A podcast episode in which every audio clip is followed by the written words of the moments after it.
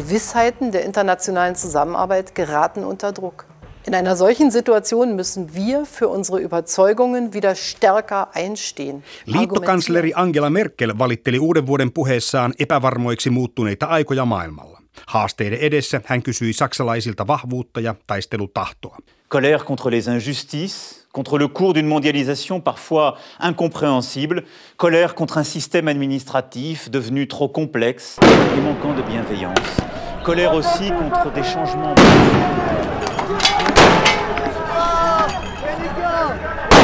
Keltaliviliikkeen kanssa kamppaileva Ranskan presidentti Emmanuel Macron yritti omassa uuden vuoden puheessaan ymmärtää globalisaation päähän potkimien ranskalaisten turhautuneisuutta ja vihaa. Kaduilla on raivottu epäoikeudenmukaisuutta ja kaiken muuttuvaisuutta vastaan.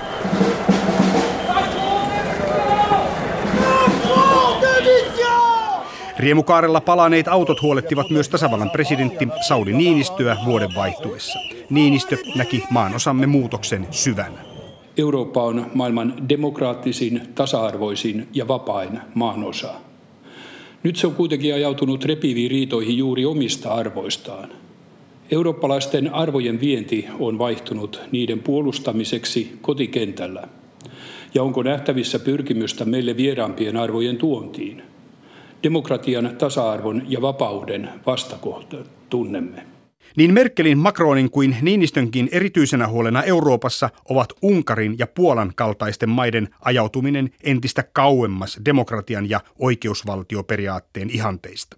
Euroopalla on pitkä perinne edustuksellisesta demokratiasta. Sen rinnalla sitä korvaamaankin on alettu kaivata enemmän suoraa demokratiaa, välitöntä ja nopeaa vaikuttamista.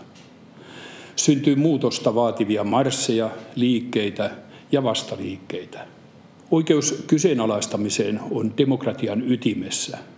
Valta tyytyä tai olla tyytymätön kuuluu kansalle. Tyytymättömyydestä nykypuolueetkin ovat aikanaan syntyneet.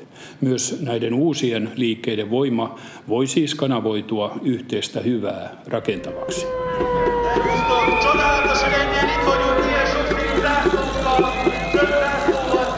Länsimainen liberaalidemokratia on vuosikymmenten voittokulun jälkeen yllättäen puolustusasemissa.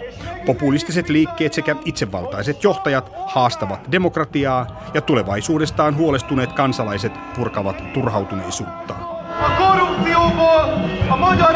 Seuraavassa kaksi maailmalla tunnettua ja laajasti arvostettua politiikan tutkimuksen professoria, saksalaissyntyinen Yascha Mounk ja brittiläinen David Runciman, tekevät selkoa siitä, missä tilassa liberaalidemokratia on.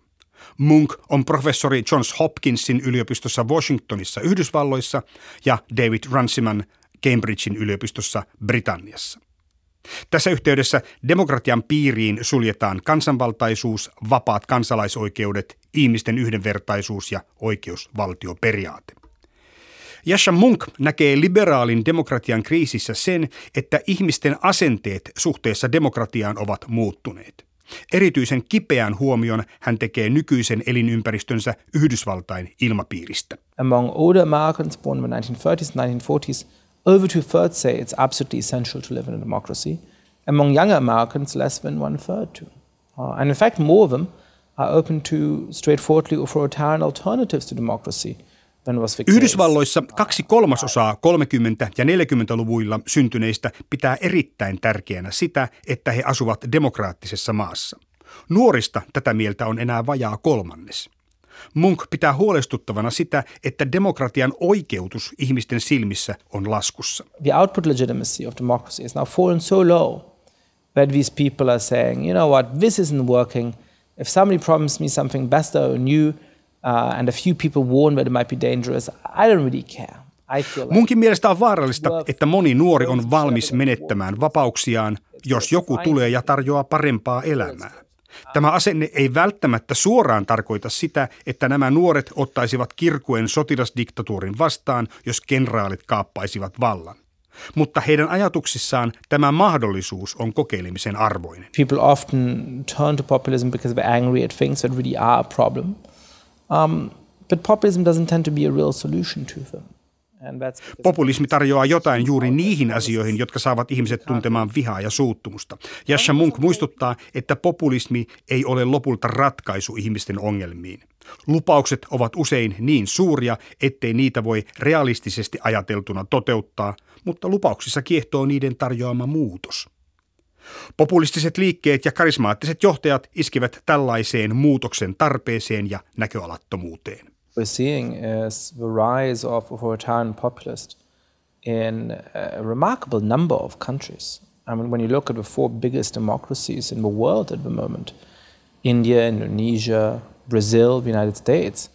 Olemme nähneet populistien nousun monissa maissa, esimerkiksi 4 suurinta demokratiaa, Intia, Indonesia, Brasilia ja Yhdysvallat, ovat kaikki jonkin sortin populistin johtamia, Mounk muistuttaa. Yksi keskeinen demokratian ongelma on juuri sen suora linkittyminen kapitalismiin. Liberaali demokratia takasi kapitalismin kehittymisen, siksi demokratia on saanut kontolleen myös kapitalismin nurjat kehityskulut. Liberaalin demokratian tarinaan on kuulunut elimellisesti se, että jokainen sukupolvi on yltänyt vähintään samaan elintasoon kuin vanhempansa. Tämä automatiikka katkesi 10 vuotta sitten, kun talouskriisi puhkoi turvaverkkoja. Siksi hapuillen tulevaisuuteensa suhtautuvia on nyt maailmassa viljalti. They say, hey, I haven't seen any improvements over the course of my life. I don't have more things than my parents. I think my kids are probably going to be worse off than me. He sanovat, että hei, minä en näe elämäni paranevan. Minulla ei ole paremmin kuin vanhemmillani ja lapsillani näyttää olevan vielä huonommin kuin minulla. Siksi en luota enää eliittiin, en luota enää poliittiseen järjestelmään. Yritetään nyt jotain muuta, kun ei ole mitään menetettävääkään. Yascha Mounk selittää ihmisten tuntoja. Taloudellisessa mielessä on kiinnostavaa juuri se, että maan vauraus ei enää ole sidoksissa siihen, että maa on demokratia. Itse asiassa on jo jonkin aikaa näyttänyt siltä, että hyvin autoritaariset valtiot tai ainakin jotkin seudut näistä valtioista pärjäävät vähintäänkin yhtä hyvin kuin demokratiat. Kiina on hyvä esimerkki tästä. Kiinassa 100 miljoonat keskiluokkaan kuuluvat ovat vaurastuneet ja heidän näkymänsä kohti tulevaa on samanlainen kuin demokratioiden kansalaisilla kasvun vuosikymmeninä. Kiinaa ei parhaalla tahdollakaan voi väittää demokratiaksi. Aiemmin mainitut 4 suurta demokratiaa ovat myös merkittäviä taloudellisia mahteja. Näiden maiden populistijohtajien kansansuosio perustuu pitkälti siihen, että he lupaavat vakaata taloutta. He myös sanovat edustavansa yksin kansaa ja suojelevansa kansaa eliitiltä. Tämä lupaus kuullaan kaikilta populistijohtajilta niin Euroopassa, Amerikoissa kuin Aasiassakin. Kansaan ja eliittiin jakamiseen käytetään useita eri syitä, aina liikkeestä riippuen. I do think there are some real driving forces behind it. And one of those is the stagnation of living standards for ordinary citizens in many societies. Muun muassa elintason ja elinolojen kehityksen taantuminen, maahanmuutto sekä yhteiskunnan siirtyminen monoetnisyydestä multietnisyyteen ovat usein vauhdittaneet populistien nousua. Luonnollisesti sosiaalisen median antamat mahdollisuudet ajatusten levittämiseen ovat olleet uutterasti käytössä, Mounk luettelee. Populistiset liikkeet liittyvät usein myös uskonnolliseen nationalismiin, kuten Turkissa, tai etniseen nationalismiin, kuten Unkarissa ja Puolassa, jossa sielläkin kansa käy tasaisin väliajoin kadulla muistuttamassa, että laki- ja oikeuspuolueen ahdas nationalismi ei kaikkia puolalaisia miellytä. Reformy emerytalne się nie sprawdzają. Politiikan tutkimuksen professorin Yascha Mounkin mukaan ei tietenkään ole itsestään selvää, että jokainen valtaan noussut populisti lopulta lakkauttaa demokratian ja muuttaa maan diktatuuriksi. Mounk arvioi, että populistit toki tarjoavat kansanäänestyksiä sekä enemmän ja parempaa demokratiaa kuin vanha järjestelmä konsanaan, mutta toisaalta on muotoutunut jo selvä kaava siihen, miten populistit halutessaan demokratian tilan kaventavat, jos he saavat enemmistövallan. They start by vilifying the media and vilifying the opposition, by taking away the rights of unpopular minorities, whether it be ethnic or racial or other minorities. They put all of their loyalists into independent institutions from the central bank to... Kaikki alkaa median ja opposition solvaamisella ja panettelulla. Sitten on vuorossa vähemmistön tai vähemmistöjen oikeuksien polkeminen. Tätä seuraa itsenäisten instituutioiden miehittäminen vallalle lojaaleilla henkilöillä. Valtion mediasta tehdään hallituksen propagandaväline ja kriittinen media hiljennetään erilaisilla rajoituksilla. Viimeisenä siirtona vaalijärjestelmä muokataan suosimaan omaa puoluetta. Munk kertaa demokratian kutistamisen kaavaa. Unkarissa on tapahtunut tuo kaikki edellä kuvattu. Puola on samalla tiellä. And I think in places like Hungary, we've now essentially fulfilled the transformation of liberal democracies into illiberal democracies. Unkarin kohdalla on menty ensin liberaalista demokratiasta illiberaaliin demokratiaan ja sitten illiberaalista demokratiasta vaalidiktatuuriin, vaalien kautta enemmistövaltaan. Tilanne Unkarissa on niin pitkällä, etteivät unkarilaiset voi enää vapailla vaaleilla äänestää pääministeri Viktor Orbania vallasta.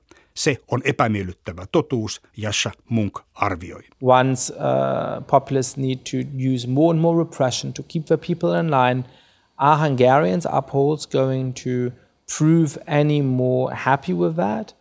Mutta kuinka käy sitten, kun ihmisten pitämiseen kurissa pitää käyttää enemmän ja enemmän voimaa? Ovatko unkarilaiset silloin samalla tavalla onnellisia kuin kommunismin alla? Ehkä ovat, ehkä eivät. Olen perin optimistinen, että liberaalin demokratian vetovoima alkaa houkuttaa uudelleen, kun muutokset jokapäiväisessä elämässä näkyvät selvästi, Yascha Mounk arvelee. Cambridgen yliopiston politiikan tutkimuksen professori David Runciman on Unkarin tilasta samaa mieltä. Sen sijaan Yhdysvaltojen demokratian hän uskoo kestävän, vaikka maata johtaakin pesun kestävä populisti. David Runciman on asiasta vakuuttunut. I think if Trump loses, he's gone. He might say I haven't lost. He might refuse to accept the result, but they will still drag him out of the White House. Jos Trump häviää seuraavat vaalit, hän on mennyt. Hän voi toki kiistää tappionsa, mutta kyllä hänet vaikka kannetaan ulos Valkoisesta talosta. Mutta Turkin ja Unkarin kohdalla johtoa ei äänestetä ulos. Se ei ole fasismia, mutta demokratian vastakohtia nämä maat ovat ja sen riskit ovat todelliset, sanoo Runciman. Yascha Munkin mukaan populistien toiminnan ero fasisteihin on vallankin siinä, että he kyllä lupaavat lisää demokratiaa. Sen sijaan fasistien ja kommunistien totalitaarisissa unelmissa avoimesti kerrottiin halusta tuhota porvarillinen parlamentaarinen demokratia. Professori David Runciman ei hänkään usko siihen tulkintaan, että nykyiset demokratian hylänneet populistiset valtiot olisivat muuttuneet tai muuttumassa fasistisiksi. 30-luvun ja tämän päivän vertaaminen ei ole mahdollista. Aikahyppy on aivan liian raju. Tuon ajan valtiot olivat paljon heiveröisempiä ja yhteiskunnat huomattavasti epävakaampia. Mutta kyllä Cambridgen yliopiston professori David Runcimankin uskoo meneillään olevaan suureen muutokseen demokratian kehityksessä. Runciman arvioi demokratian olevan aivan ehdottomasti syvässä kriisissä. It's definitely in crisis, but what it isn't, I think, is in terminal crisis. So there are people who think that what we should worry about is that it's about to fall apart completely. I don't think that. I think we're in a new kind of phase. So it's not the end. Could be the beginning of the end, but there's a long way to go. Runcimanin mukaan olemme uudessa vaiheessa, joka ei välttämättä ole vielä demokratian loppu, mutta lopun alku se voi olla. Runciman analysoi siten, että tämän vuosisadan demokratiaan kohdistuvat paineet ovat erilaisia kuin aiemmin. Aiemmilla vuosikymmenillä demokratian paineet tulivat siitä, että demokratia oli nuori, yhteiskunnat olivat nuoria. Tuolloin ihmiset tahtoivat kokeilla demokratian erilaisia mahdollisuuksia ja ilmenemismuotoja. Nyt yhteiskunnat ovat vanhoja ja ihmisten keski-ikä on niin ikään huomattavasti noussut. Olemme vanhoja, emmekä halua luopua siitä, mitä meillä on. Emme halua syvällisiä muutoksia. Toinen suuri muutos demokratian perusasetelmassa on se, että ennen valituiksi tulleet olivat paremmin koulutettuja, iäkkäämpiä ja parempiosaisia kuin äänestäjät keskimäärin. Nyt tuo jako on muuttunut.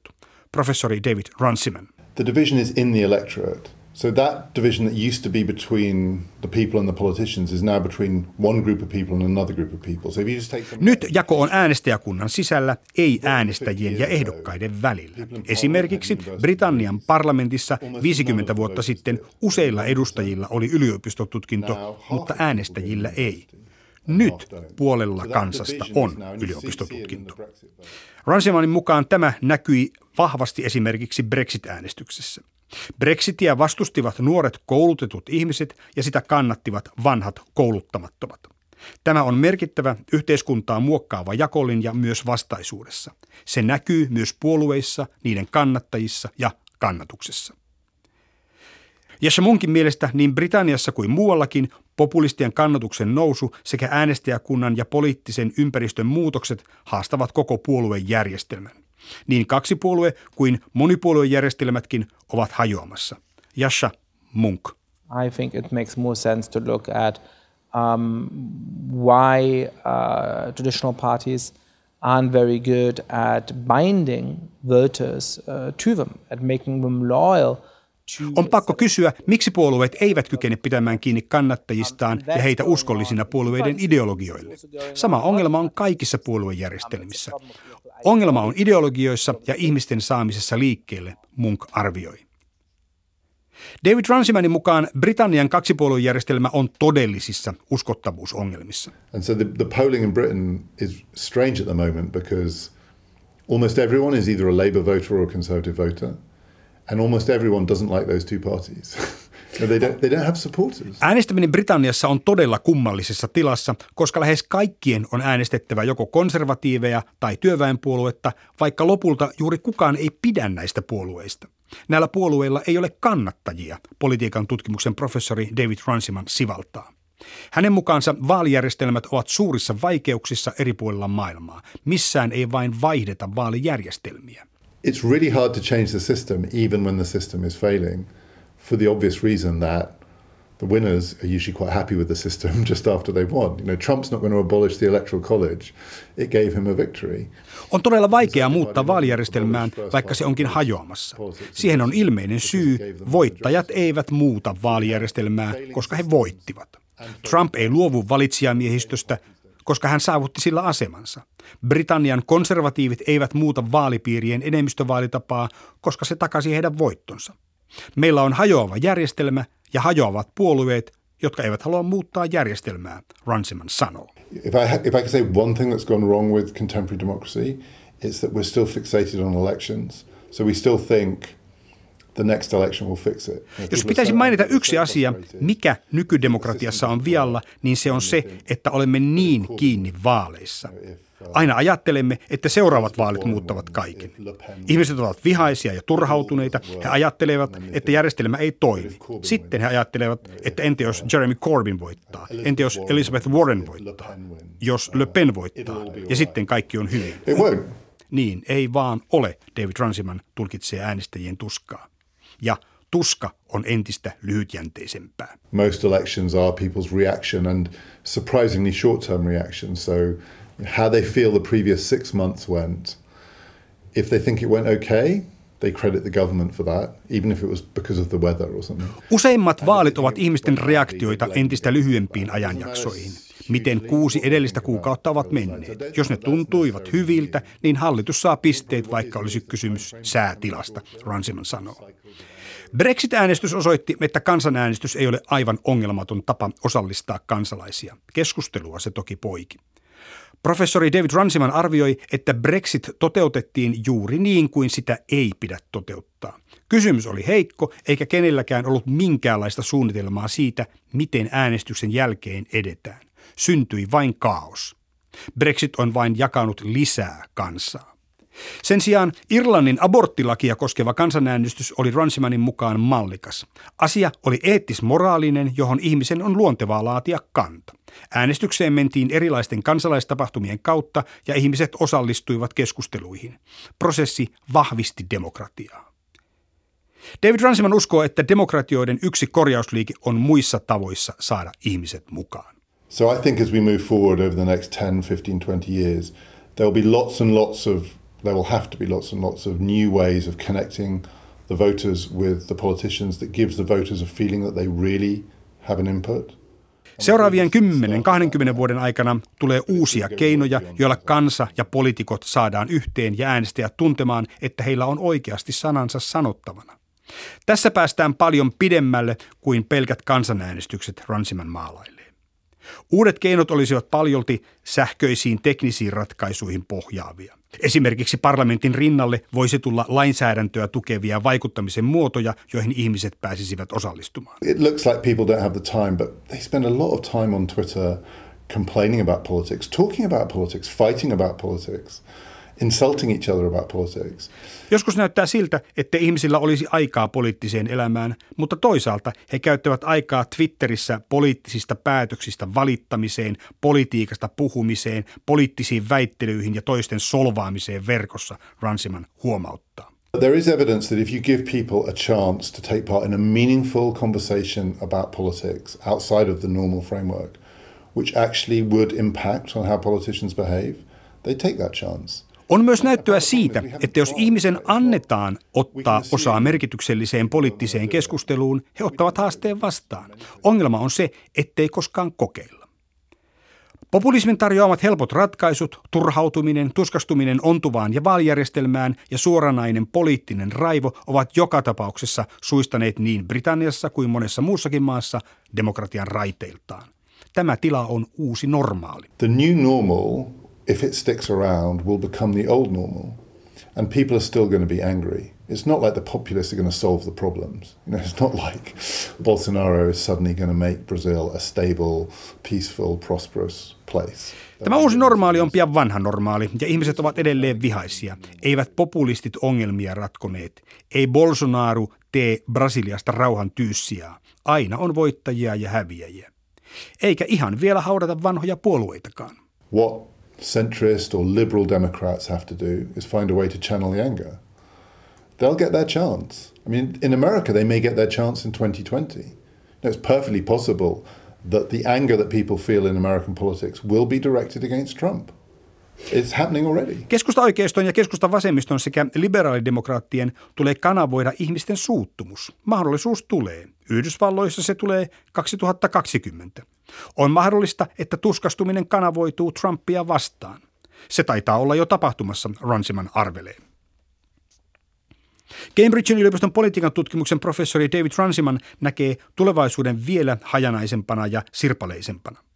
Demokratian jalostuminen uudestaan utopiaksi vaatii kokonaan uuden puoluerakenteen. New kinds of politicians and parties are going to come along with a much more optimistic vision, a much more open experimental vision of democracy. I don't think it's going to come from the traditional parties.